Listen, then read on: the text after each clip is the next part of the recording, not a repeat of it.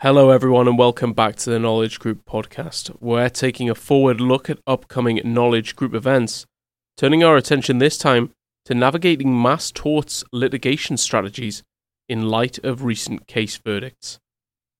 The webcast is going to go live Monday, May 20th, between 12 pm and 1 pm Eastern Standard Time. We're going to be joined by Tim Kipper, a shareholder at Segal, McCambridge, Singer, and Mahoney. We're also going to hear from Mark Silver a partner at Coughlin Duffy LLP. Don't forget information about our panel and how to sign up and listen to this event will be found in the description box down below. You'll also find the code podcast25, and when used at checkout, that code gets you 25% off your first webcast registration. Let's turn things over to our panel now. Hi, I'm Mark Silver, partner at Coughlin Duffy, uh, law firm in New Jersey.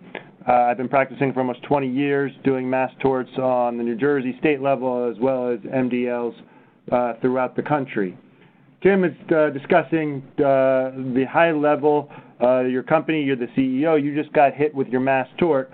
The focus of my presentation will be a little bit different in terms of we're now dealing with the nuts and bolts uh, of everyday mass tort litigation, the roles of local and national counsel, coordination, and how it is important between counsel, between the company itself, between co-defendants, coordination between jurisdictions and different types of litigation within the company, coordinations between the parties.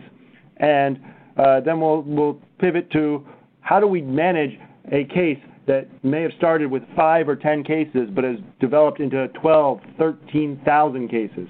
And and where you planned from the start to think the future forward and how to deal with those cases in the beginning and how you need to adapt your strategies over time.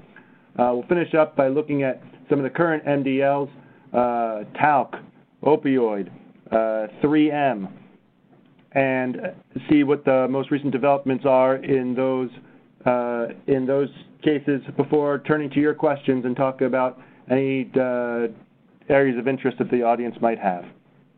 Perhaps it begins with an explosion in a facility or a steady stream of summons in the mailroom or from your registered agent. Unexpectedly, you find your organization facing the uncertainty and potentially overwhelming challenge of being a target in a mass tort event. The consequences could be devastating, or they could be properly managed.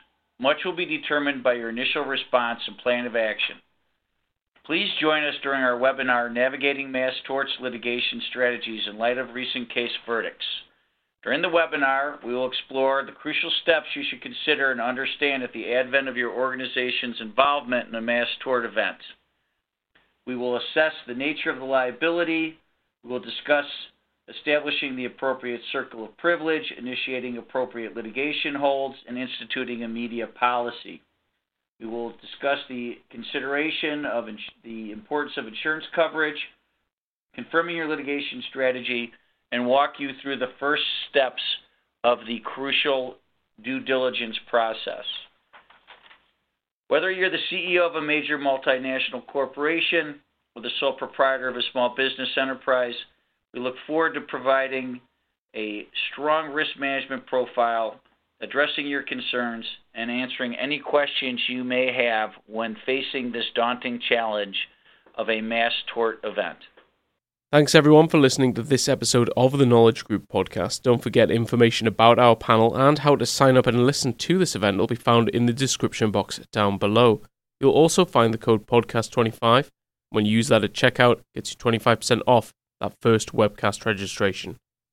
We look forward to seeing you at future Knowledge Group events and until next time, take care. Bye for now.